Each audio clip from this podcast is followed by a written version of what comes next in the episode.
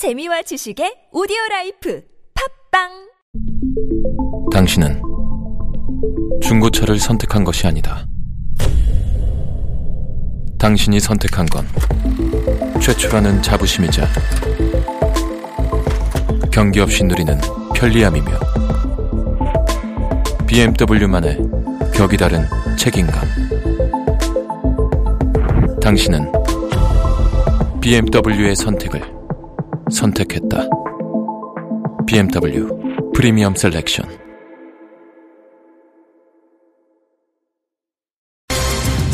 네, 매주 화요일 이 시간에는 경제 이슈를 자세히 들여다보는 경제 포커스로 꾸미고 있는데요. 이성철 한국일보 부국장 전화 연결돼 있습니다. 여보세요. 네, 안녕하세요. 예, 안녕하세요. 자, 정말 나라가 정말 힘든데요. 박근혜 최순실 네. 게이트 때문에 정말 국민들이 분노로 끓고 있는데 경제도 더 힘들어지고 있다 이런 지적이 좀 많이 있습니다. 이 연구 네. 기관들이 내년 경제 전망치를 더 하향 조정할 분위기라면서요. 예, 원래 발표했던 경제 전망치도 사실 내년 굉장히 안 좋았습니다. 네.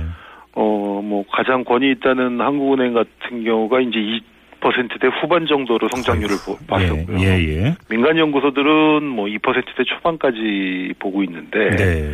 평균적으로 보면 한뭐 2.5 전후가 될 것 같다는 게 이제 연구기관들 어, 수치를 이제 종합해 보면 그렇게 나오는데 예. 최근 들어서 어, 지금 연구소들이 이제 이 전망치를 더 하향 조정할 좀 움직임을 보이고 있고요. 예. 유일하게 정부가 현재까지 내년 성장률 예상치를 3% 정도로 뭐 고수를 하고 있습니다만 내부적으로는 이미 3%는 힘들 것 같지 않냐라는 그 의견이 많은 것 같습니다. 예. 올해 성장률이 뭐 물론 12월까지 봐야 알겠습니다만은 뭐 2.7, 뭐 2.8, 뭐 이 정도가 될 것 같은데 아마도 내년은 올해보다 더 나쁠 가능성이 있고요. 어이구, 예. 일각에서는 이제 뭐 그 경제 위기 10년 주기설이다 뭐 이제 이런 얘기를 하는 분들도 있습니다. 예, 예, 예. 1997년에 이제 그 외환 위기를 겪었고 네네. 10년 뒤에는 뭐 나라 밖에서 시작된 거긴 합니다만 어, 리만 사태로 인한 그 그렇죠. 미국의 예. 모기지 사태, 예, 예. 서브프라임 모기지 뭐 이런 어. 걸로 인해서 글로벌 금융 위기가 왔고 예. 이제 내년이 이제 10년이 되니까 또 10년 만에 또 위기가 오는 거 아니냐 어이구. 뭐 이런 얘기를 합니다만 그건 뭐, 좀 뭐 과장된 우려라고 생각이 됩니다만은 네. 하여튼 뭐 10년 위기설이 맞고 틀리고를 떠나서 음. 내년 경제가 어, 여러 가지 요인을 분석해 봤을 때 음. 에, 어려운 건 분명한 사실입니다. 아무튼 조금 아까 그 전망은 무조건 틀려야 됩니다. 그렇죠. 네, 그렇죠. 네. 아무튼 근데 이제 경제 전망치가 별로 밝지가 않은데 어떤 요인들이 이제 주되게 문제가 되는 겁니까? 그러니까 원래 예상했던 것도 안 좋은데 네. 지금 뭐 나라 안팎으로 굉장히 그 예상 못한 악재들이 돌발을 해버렸는데요. 예. 우선 나라 밖으로 보면은 가장 큰 악재는 바로 이 소위 트럼프 리스크. 예, 역시 어, 이거죠. 예, 예. 예. 음, 예, 트럼프 리스크라는 게 이제 가장 중요한 부분이 이제 보호무역이 확산되는 것 아니냐 이제 이런 우려인데 네. 미국의 트럼프 당선자 같은 경우는 뭐 대선 과정에서 줄곧 이 미국의 미국인들의 일자리를 뺏는 각종 자유무역 협정들을 전면 재검토하겠다, 폐기하겠다 이런 뜻을 계속 대선 과정에서 밝혔죠. 예, 예. 그러니까 이 자유무역 협정 때문에 외국의 값싼 제품들이 미국으로 막 홍수처럼 몰려왔고 그것 때문에 미국의 제조업 일자리가 다 사라지게 됐다. 음. 그렇기 때문에 이 자유무역 협정을 재검토해서 다시 미국인들의 일자리를 되찾겠다. 이런 게 이 트럼프 이 후보의 이 네. 당선자의 핵심 공약이었는데 네. 이미 뭐 그 TPP 이 환태평양 자유무역 협정 같은 경우는 뭐 사, 이 무산이 된 걸로 이미 결론이 났고 어허. 또 대선 과정에서 이 한미 FTA도 여러 차례 거론을 했습니다. 이게 잘못됐다, 네네네. 불평등하다, 음. 미국에 불리하게 돼 있다, 뭐 이런 얘기가 있기 때문에 음. 뭐 그렇다고 이거를 이미 맺은 협정을 폐기할 것으로 보지는 않, 않습니다만은 음. 어쨌든 뭐 이 재협상할 가능성은 사실 열려 있고요. 네. 또 설령 이걸 손대지 않는다 하더라도 전반적인 미국 내의 기류가 한국산 제품에 대한 어떤 압력, 견제, 제동 이런 것들이 굉장히 많아질 공산이 큽니다. 예. 그리고 사실 이 보호무역이라는 건 한 나라가 이 어떤 나라가 보호무역의 장벽을 쌓게 되면 경쟁적으로 다른 나라들도 다 그 장벽을 쌓게 돼 있거든요. 그렇죠. 그렇게 예. 되면 전 세계적으로 교역량이 위축되고 그렇게 음. 되면은 이 수출 의존도가 유난히 높은 우리나라로서는 음흠. 사실 상당히 대미 수출뿐 아니라 음. 전체적으로도 상당히 불리한 국면이 전개될 가능성이 높습니다. 대외적으로 트럼프 리스크가 지금 걱정이라고 말씀을 해주셨고 그럼 대내적으로는 어떤 리스크가 있을까요? 이 기본적으로 내수가 안 좋을 것 같다라는 게좀 많은 전문가들의 전망이었고요. 예, 예. 여기에는 이제 가계부채 문제라든가 이제 기업 구조 조정 문제 같은 게 있었는데 네. 이 사실 그 매년 요맘때면요 정부가 이제 새 경제 운영 계획이라는 거를 열심히 짜가지고 12월 초가 되면 그걸 발표를 하게 됩니다. 예, 예.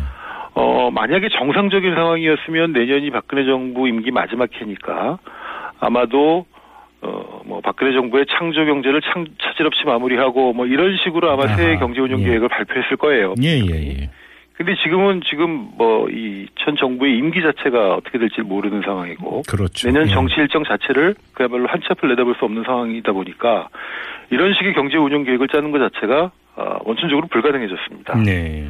그러니까 경제 운영 계획을 수립하고 짜는 것 자체가 굉장히 지금 버거운 상태가 됐는데 그 이럴 경우에 가장 걱정이 되는 건 사실 이 가계부채 문제 같은 겁니다. 이 가계부채가 이미 어, 뭐, 폭발 직전 수준까지 와 있다. 음. 어, 숨겨놓은 시한폭탄이다. 이런 우려들은 뭐, 숱하게 제기가 되어 왔지 않습니까? 예. 근데 이 가계부채 같은 경우는 아주 조심스럽게 다뤄야 되고, 잘못 관리하면은 이게 정말로 가계 파산으로 이어질 수도 있고, 집값 네. 폭락으로 이어질 수도 있고, 그렇죠. 이 과정에서 엄청난 불황이 올 수도 있는데, 네.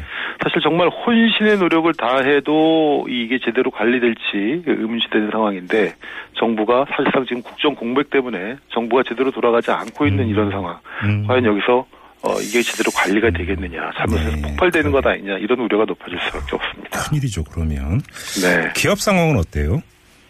사실 그 국내 기업들이 다 역시 사정이 안 좋습니다. 뭐 삼성 같은 경우는 얼마 전에 그 갤럭시 노트 사태가 있었고요. 예. 현대차 같은 경우는 점유율 하락 또 뭐 외국의 통상 압력 이런 게 직면돼 음. 있고 여기에 뭐 조선, 해운, 철강, 화학 모두가 이제 다 지금 구조조정 소용돌이 휘말려 있는데 예. 이 다른 변수가 없어도 굉장히 헉헉대야 될 그런 상황인데 지금 뭐 주요 그룹들이 이제 총수들이 검찰 조사를 받았고 이제 특검 수사도 받게 될 것이고 청문회도 불려나가고 하는 그런 상황이 지금 전개되지 않습니까? 음. 예, 예. 우리나라 기업들이 이 총수 리스크가 워낙 크다 보니까 초- 이른바 이 총수 리스크라는 게 생기게 되면은 현실적으로 경영 자체가 뭐 아주 움츠러드는 그런 일이 벌어지게 됩니다. 예, 예. 기업들도 역시 내년 경영 계획 수립 뭐 이런 게 힘든 상황이고 음. 정부도 그렇고 기업도 그렇고 아무튼 이 예측 불허할 수, 예, 예측할 수 없는 내년 상황을 맞고 있는 그런 지경이 된 것이죠. 어디를 둘러보거나 다 어두운데 예. 어, 떻게 해야 되는 겁니까?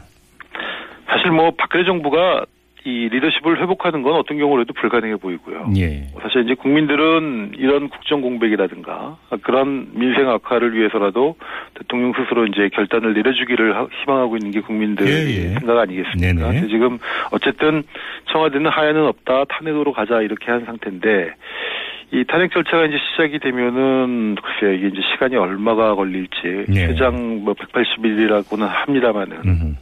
6개월을 180일을 꽉 채우면 6개월 아니겠습니까? 그렇죠. 짧은 예. 시간이 아니죠. 음. 물론 그 과정에서 총리를 중심으로 해서 뭐 정부는 돌아갈 것이고 정부는 정부 일을 하겠습니다만 네. 어쨌든 정상적인 국정 운영은 기대하기 힘들게 돼 있습니다. 예. 그래서 아무튼 탄핵 절차가 이제 시작이 되면은 그거는 이제 그 법적 절차에 따라 진행이 되는 것인데 네. 어, 그 과정에서 아무튼 이 경제가 이 여러 가지 악재들이 그야말로 폭발되지 않도록 음흠. 정부 또 여야가 좀 모르겠습니다. 뭐 비상경제회의 기구체라도 뭐 만들어서 네. 어뭐 구성을 해서 이거 경제를 같이 운영을 하든지 음. 어 뭔가 아무튼 뭐 이 부분에 대해서는 왜냐하면 잘못되면 이건 정말로 민생으로 이어지고 네. 정말로 뭐 가계부채가 정말 폭발한다든가 네. 겨우 잡아놓은 이 강남 재건축 집- 집값이 다시 뜀박질한다거나 이렇게 음. 되면 사실은 감당을 못하게 됩니다. 그러니까 예, 예. 이 부분에 대해서는 탄핵 절차는 절차대로 가더라도 어 별도의 이거 주의 깊은 노력과 머리를 맞대는 지혜 이런 네. 것들이 필요하지 않나 생각이 됩니다. 그리고 뭐 저도 주변에서 박근혜 최순실 게이트 이후에 거래가 꽁꽁 얼어붙었다 이런 얘기를 몇 군데에서 들은 바가 있거든요. 다른 네, 것보다는 네. 정말 경제 리더십은 빨리 좀 구축이 돼야 될 것 같아요. 네, 알겠습니다. 자 말씀 잘 들었습니다. 고맙습니다. 네 감사합니다. 네, 지금까지 이성철 한국일보 부국장이었습니다.